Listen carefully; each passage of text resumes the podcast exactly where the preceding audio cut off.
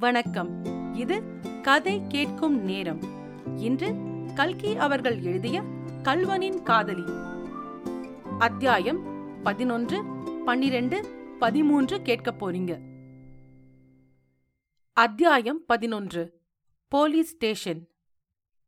தெருவாசற்படியில் தள்ளப்பெற்ற கார்வார் பிள்ளை மெதுவாக தள்ளாடிக்கொண்டு எழுந்திருந்தார். மேல் வேஷ்டியை எடுத்து தூசியை தட்டி போட்டுக் கொண்டார். அக்கம் பக்கத்தில் யாரும் இல்லை என்பதை கவனித்துக் கொண்டு அவசரமாய் கிளம்பி நடந்தார். கார்வார் பிள்ளையின் வாழ்க்கையில் இம்மாதிரி சம்பவங்கள் சாதாரணமானவை. பல தடவைகளில் அவர் ஏழை எளியவர்களின் வீடுகளிலே இதைவிட அதிகமான தொந்தரவுக்கு ஆளாகியிருக்கிறார். அதையெல்லாம் அவர் லட்சியம் செய்வது கிடையாது. இந்த விஷயத்தில் அவர் தாமரை இலை தண்ணீர் போல் வாழ்க்கை நடத்தினார் என்றே சொல்லலாம். ஆனாலும் இன்று நடந்த சம்பவத்தை அவர் அவ்வாறு உதறி தள்ளிவிட முடியவில்லை. இந்த முத்தையன் மடத்தில் தம் கீழே வேலையில் இருப்பவன். இனிமேல் அவனிடம் எப்படி வேலை வாங்க முடியும்? அவனிடம் தலை நிமிர்ந்து பேசுவதுதான் எவ்விதம் சாத்தியம்? எப்படியோ சமாளித்துக் கொள்கிறோம் என்றாலும் அந்த பையன் வாயை மூடிக்கொண்டு சும்மா இருப்பானா? சன்னிதானத்திடம் போய் இல்லாததையும் பொல்லாததையும் சொல்லி வைத்தால் என்ன செய்கிறது? ஏற்கனவே தம் பேரில் புகார்களுக்கு குறைவில்லை. வீதியில் போய்க் கொண்டிருக்கும் போதே கார்வார் பிள்ளை இதையெல்லாம் பற்றி சாங்கோ பாங்கமாக ஆலோசனை செய்து கடைசியில் ஒரு முடிவுக்கு வந்தார். அதன் பலனாக அவர் நேரே மடத்தின் காரியாலயத்துக்குப் போகாமல் போலீஸ் ஸ்டேஷனுக்கு போனார். போலீஸ் ஸ்டேஷனில் சப் இன்ஸ்பெக்டர் சர்வோத்தம சாஸ்திரி அப்போதுதான் ட்ரெஸ் பண்ணிக் கொண்டு வெளியே வந்தவர் கார்வார் பிள்ளையை பார்த்ததும் வாரும் சங்குப்பிள்ளை நீர் வருகிறீர் என்று கால் மணி நேரத்துக்கு முன்பே எனக்கு தெரிந்து போச்சு. யானை வரும் பின்னே மணி யோசை வரும் முன்னே என்பதை சங்குப்பிள்ளை வருவார் பின்னே சவ்வாது வாசனை வரும் முன்னே என்று மாற்றிவிட வேண்டியதுதான். ஆனால் என்ன ஒரு மாதிரியாயிருக்கிறீர் நெற்றியிலே என்ன அவ்வளவு பெரிய வீக்கம்? விஷயம் என்ன? என்று கேட்டார். சார் அசந்தர்ப்பமாய் ஒரு காரியம் நடந்து போச்சு. நீங்கள் பார்த்து உடனே நடவடிக்கை எடுக்காவிட்டால் அப்புறம் இந்த ஊரிலே யாரும் இருக்க யோகியதையில்லை மடத்தை மூடிக்கொண்டு நாங்கள் எல்லாம் கிளம்பிவிட வேண்டியதுதான் என்றார் கார்பார் பிள்ளை. சங்குப்பிள்ளை அப்படி ஏதாவது நடந்துவிட்டால் இந்த ஊர் செய்த பாக்கியந்தான். ஆனால் அது நடக்காது என்று எனக்கு தெரியும். என்ன சமாசாரம் சீக்கிரம் சொல்லும். கலெக்டர் துரை வருகிறாராம் செந்தனூருக்கு. நான் போக வேண்டும் அவசரம் என்றார். நல்ல வேலையா போச்சு நான் உடனே கிளம்பி வந்தது. பாருங்கள் மடத்திலே ஒரு தரிதலை பயல். யாரோ சிபாரிசு பண்ணினார்கள் என்று வேலைக்கு வைத்தோம். முத்தையன் என்று பெயர். அந்த பையன் நாளடைவிலே மடத்துப் பணத்தை கையாடி வந்தான் என்று தெரிந்தது. இன்றைக்கு மத்தியானம் பெட்டியிலே ஐம்பது ரூபாய் பணம் குறைந்தது. பையனை விசாரிக்கலாம் என்று பார்த்தால் ஆளை காணவில்லை. உடனே புறப்பட்டு அவன் குடியிருக்கிற வீட்டுக்குப் போனேன். அங்கே பாருங்கள் இந்த தடிப்பயல் அவன் தங்கச்சிக்கிட்ட ரூபா நோட்டை கொடுத்து கொண்டிருந்தான். கையும் மெய்யுமாக பிடித்து கொண்டு வந்து போலீசில் ஒப்புவிப்பதற்காக அவனை பிடித்தேன். அந்த தடிப்பயல் என்னை பிடித்து தள்ளி சுவரிலே வச்சு மோதிவிட்டான். சார் கொஞ்சம் நான் உஷாரா இல்லாமற் போனால் மென்னியை பிடித்து கொண்டிருந்தாலும் கொன்றிருப்பான். நீங்கள் உடனே அவனை அரஸ்ட் பண்ணியாக வேணும். அப்போது சப் இன்ஸ்பெக்டர் அந்த கதையெல்லாம் வேண்டாம். ஐயா நீ சொல்கிறதற்கெல்லாம் சாட்சி உண்டா? சொல்லும் என்றார். பேஷா உண்டு. உங்களுக்கு யார் எப்படி சாட்சி சொல்ல வேணுமோ அப்படி சொல்ல செய்கிறேன். பொய் சாட்சி தயார் பண்ணுகிறீரா? சிவசிவா ஆண்டவனே பொய் சாட்சியா? கண்ணாலே பார்த்தவாளை கொண்டு சாட்சி சொல்ல சொல்கிறேன். அப்புறம் என்ன உங்களுக்கு? சப் இன்ஸ்பெக்டர் ஹெட் கான்ஸ்டபிளை கூப்பிட்டு நாயுடு இந்த சங்கு பிள்ளையிடம் வாக்குமூலம் வாங்கிக் கொண்டு அவர் சொல்கிற பயலை அரசு செய்து கொண்டு லாக்கப்பில் வெய்யும் நான் வந்து மற்ற விஷயம் விசாரித்துக் கொள்கிறேன். என்று கூறிவிட்டு மோட்டார் சைக்கிளில் ஏறி சென்றார். முத்தையன் வீதியோடு மடத்தை நோக்கி வந்து கொண்டிருந்தான். அவன் உள்ளத்தில் ஒரு புறம் கொதிப்பும் மற்றொரு புறம் வருங்காலத்தை பற்றிய ஏக்கமும் கூடிக்கொண்டிருந்தன. பண்டார சந்நிதியை உடனே பார்க்க முடியுமா? பார்த்தாலும் தான் சொல்வதில் அவருக்கு நம்பிக்கை உண்டாகுமா? நியாயம் பிறக்குமா? என்று பலவித எண்ணங்கள் தோன்றி மறைந்தன. அப்போது எதிரே கொஞ்ச தூரத்தில் இரண்டு போலீஸ் கான்ஸ்டபிள்கள் வருவதை அவன் பார்த்தான். உடனே பண்டார சந்நிதியிடம் போய் சொல்வதைக் காட்டிலும் ஏன் போலீஸில் போய் சொல்லக்கூடாது? என்று அவனுக்கு தோன்றியது. அப்படி எண்ணமிட்டுக் கொண்டிருக்கையிலே அந்த போலீஸ்காரர்கள் அவனண்டை வந்து நின்றார்கள். அவர்களில் ஒருவன் தம்பி நீதானே முத்தையன் என்கிறது? என்றான். முத்தையன்? ஆமாம் என்றதும் இன்ஸ்பெக்டர் ஐயா உடனே அழைச்சுண்டு வர சொன்னாரு. ஒரு சமாசாரம் கேட்க வேணுமாம் என்றான் போலீஸ்காரன். கும்பிடப் போன தெய்வம் குறுக்கே வந்துவிட்டது என்று எண்ணினான் முத்தையன். கார்வார் பிள்ளை அபிராமியை உபத்திரவப்படுத்துவதை தான் வருவதற்கு முன்னாலேயே வேறு யாராவது பார்த்துவிட்டு போலீசில் போய் சொல்லியிருப்பார்களோ என்று எண்ணினான். கான்ஸ்டபிளை கேட்டதற்கு அவர்கள் தங்களுக்கு தகவல் ஒன்றும் தெரியாது என்று சொல்லிவிட்டார்கள். போலீஸ் ஸ்டேஷனை அடைந்ததும் ஹெட் கான்ஸ்டபிள் நாயுடு அவனை ஏறிட்டு பார்த்தார். பிறகு அவர் உட்கார்ந்திருந்த கூடத்துக்கு எதிரில் இருந்த ஒரு அறையை திறந்து தம்பி இந்த ரூமுக்கு போ என்றார். முத்தையன் அந்த அறையில் தன்னிடம் ரகசியமாக ஏதோ கேட்கப் போகிறார் என்று நினைத்தவனாய் உள்ளே போனான். உடனே அந்த ஹெட் கான்ஸ்டபிள் வெளிக்கதவை சாத்தி பூட்டியதை பார்த்ததும் முத்தையனுக்கு சொரேர் என்றது. என்ன சார் இது? ஏன் என்னை வைத்து பூட்டுகிறீர்கள்? என்று பரபரப்புடன் கேட்டான். ஏனா களவாணி பயலே மடத்து பணம் ஐம்பது ரூபாயை அமுக்கிவிட்டு ஏனென்றா கேட்கிறாய்? போதாதற்கு கார்வார் பிள்ளை மேலும் கை வச்சுட்டியாமே? திருட்டுப் பயலே! என்றார் ஹெட் கான்ஸ்டபிள்.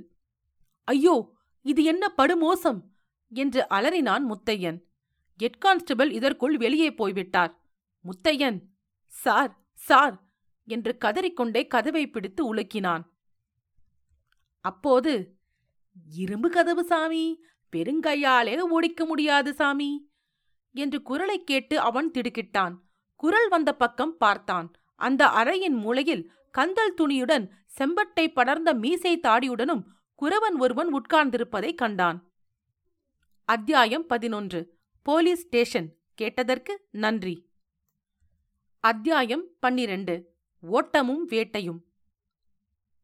இரவு நேரம். எங்கும் நிசப்தமாயிருந்தது. அந்த நிசப்தத்தை கலைத்துக்கொண்டு போலீஸ் ஸ்டேஷன் கடிகாரம் பத்து மணி அடித்தது. முத்தையன் அடைக்கப்பட்டிருந்த அறைக்குள் வெளிச்சம் கிடையாது. ஸ்டேஷன் தாழ்வாரத்தில் ஒரு லாந்தர் மங்களாய் எரிந்து கொண்டிருந்தது. கடிகாரத்தில் மணி அடிக்கத் தொடங்கிய போது முத்தையன் அந்த அறைக்குள் கூண்டில் அடைப்பட்ட புலியைப் போல் முன்னும் பின்னுமாய் நடந்து கொண்டிருந்தான். கடிகாரத்தின் மணி ஓசை கேட்டதும் அவன் நின்று ஒன்னு ரெண்டு மூணு என்று எண்ணிக்கொண்டு வந்தான்.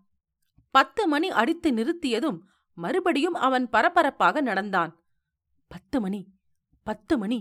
அபிராமி தனியாயிருப்பாள் தனியாயிருப்பாள். அந்த கிராதகன் ஒருவேளை வந்தால் இப்படி தனக்குள் தானே சொல்லிக் கொண்டு முன்னும் பின்னுமாய் நடந்தான். அப்போது பாரா டியூட்டியில் இருந்த போலீஸ் சேவகன் அந்த பக்கம் வரவே முத்தையன் ஆவலுடன் கதவண்டை வந்து தேம்பும் குரலில் சார் சார் என்றான்.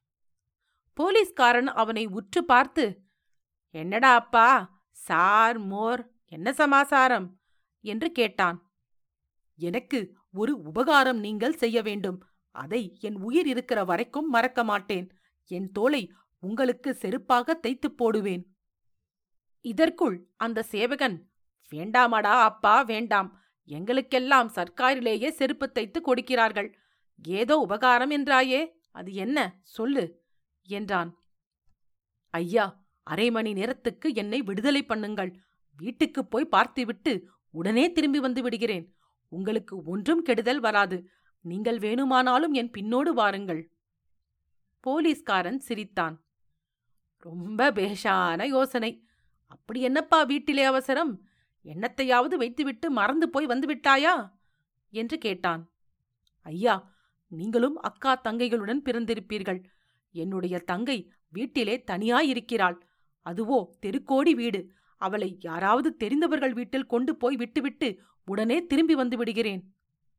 போலீஸ்காரன் இதற்கு இடி இடி என்று சிரிக்கத் தொடங்கிவிட்டான்.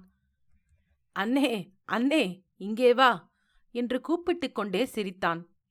இதை கேட்டு லாந்தரின் அடியில் டைரி எழுதி கொண்டிருந்த இன்னொரு போலீஸ்காரன் எழுந்து வந்தான்.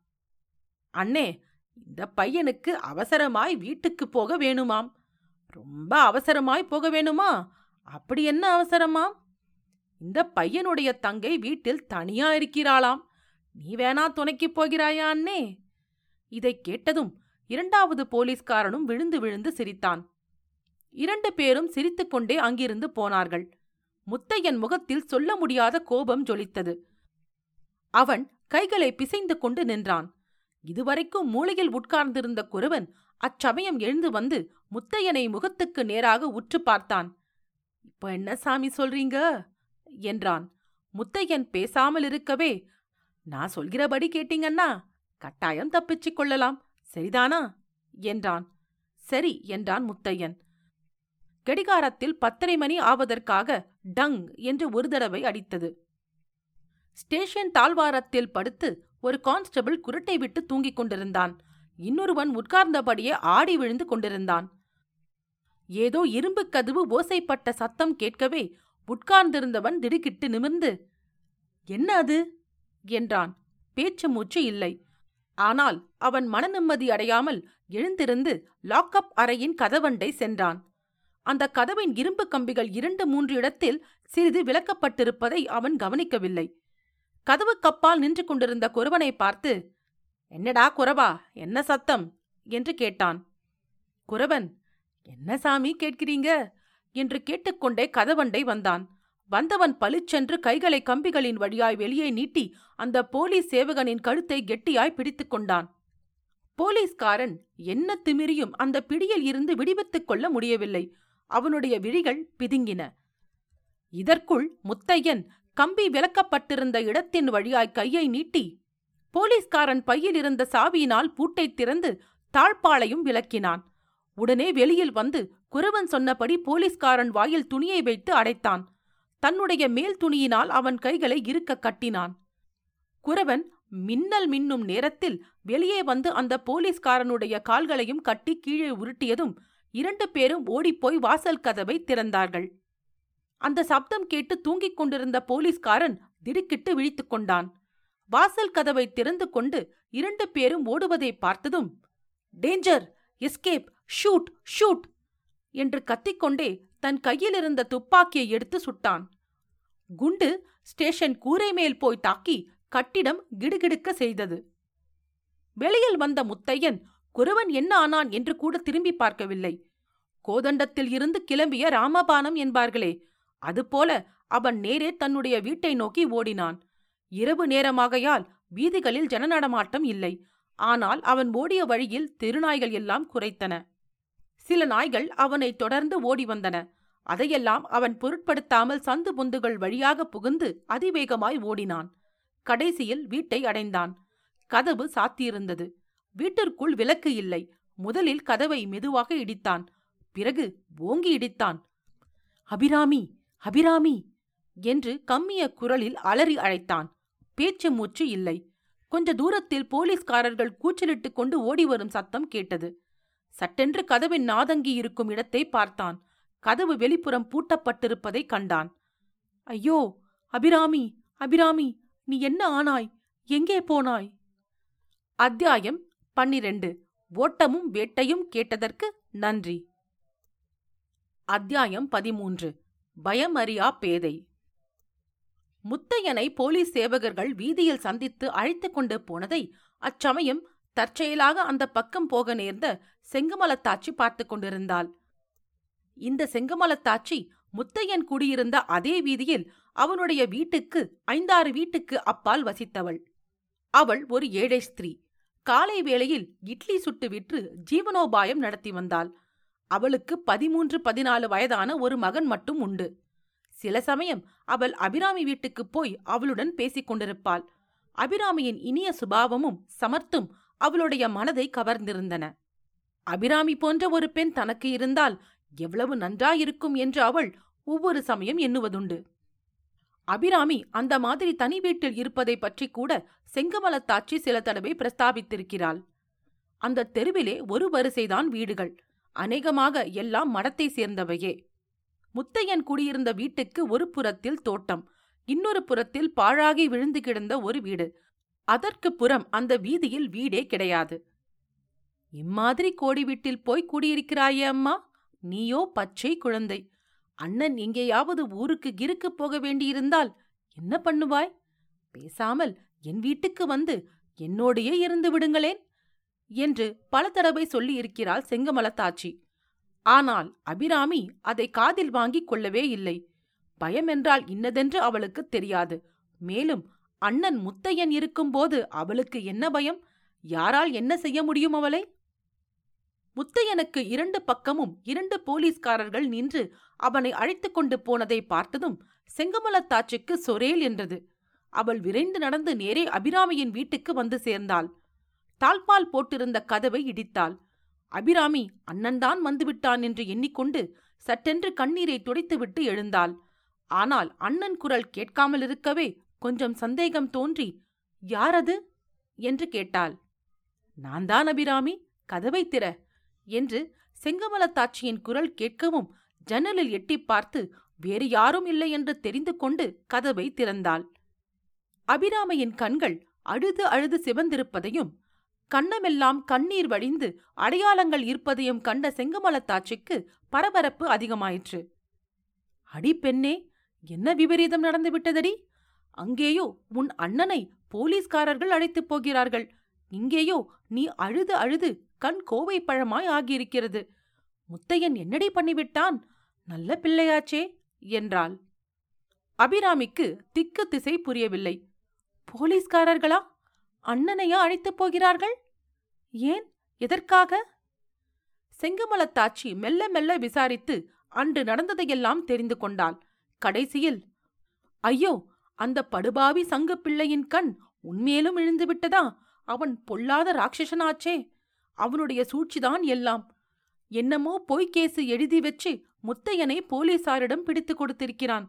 ஐயோ பெண்ணே உனக்கு இப்படியெல்லாமா வரவேணும்? என்று அவள் புலம்பிக் கொண்டிருக்கும் போதே வாசலில் எங்க அம்மா இங்க இருக்காளா? என்று ஒரு சிறு பையனுடைய குரல் கேட்டது. வாடா தம்பி என்றாள் செங்கமலத்தாச்சி.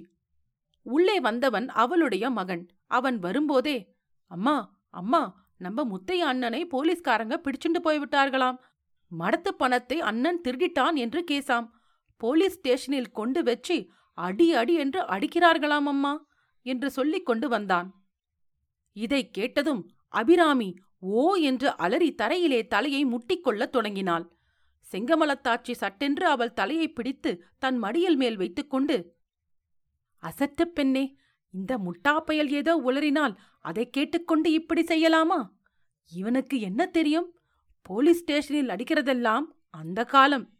இப்போ கவர்னராயிருந்தால் கூட ஒருத்தன் மேலேயும் கை வைக்கக்கூடாது கை வச்சால் கண்ணை பிடுங்கி விடுவார்கள். இதோ பார் நீ கவலைப்படாதே நான் வழி சொல்கிறேன். இந்த ஊர் போலீஸ் இன்ஸ்பெக்டர் வீட்டு அம்மாளை எனக்கு தெரியும். முன்னை நான் அவளிடம் அழைத்து கொண்டு போகிறேன். அவளிடம் ஒன்றிவிடாமல் நடந்தது நடந்தபடி எல்லாம் சொல்லு. அந்த அம்மாள் ரொம்ப நல்லவள். வீட்டுக்காரரிடம் சொல்லி முத்தையனை விடுதலை செய்ய பண்ணுவாள். கிளம்பு போகலாம்.